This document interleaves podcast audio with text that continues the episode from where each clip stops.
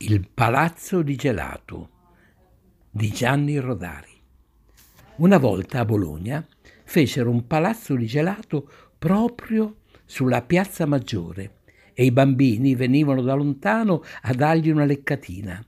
Il tetto era di panna montata, il fumo dei comignoli di zucchero filato e i comignoli di frutta candita.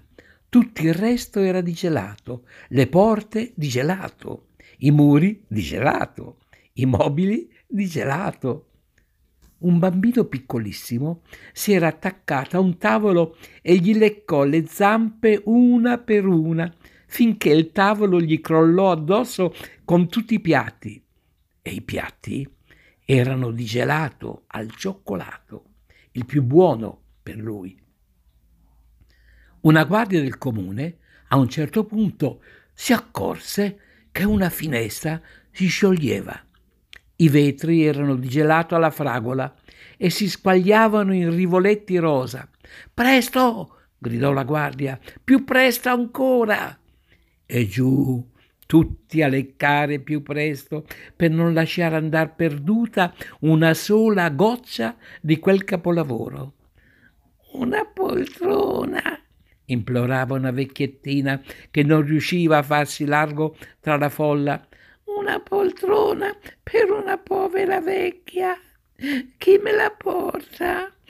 Coi braccioli, se è possibile. Un generoso pompiere corse a prenderle una poltrona di gelato alla crema e pistacchio. E la povera vecchietta, tutta beata, cominciò a leccarla proprio dai braccioli. Fu un gran giorno quello e per ordine dei dottori nessuno ebbe il mal di pancia. Ancora adesso, quando i bambini chiedono un altro gelato, i genitori sospirano.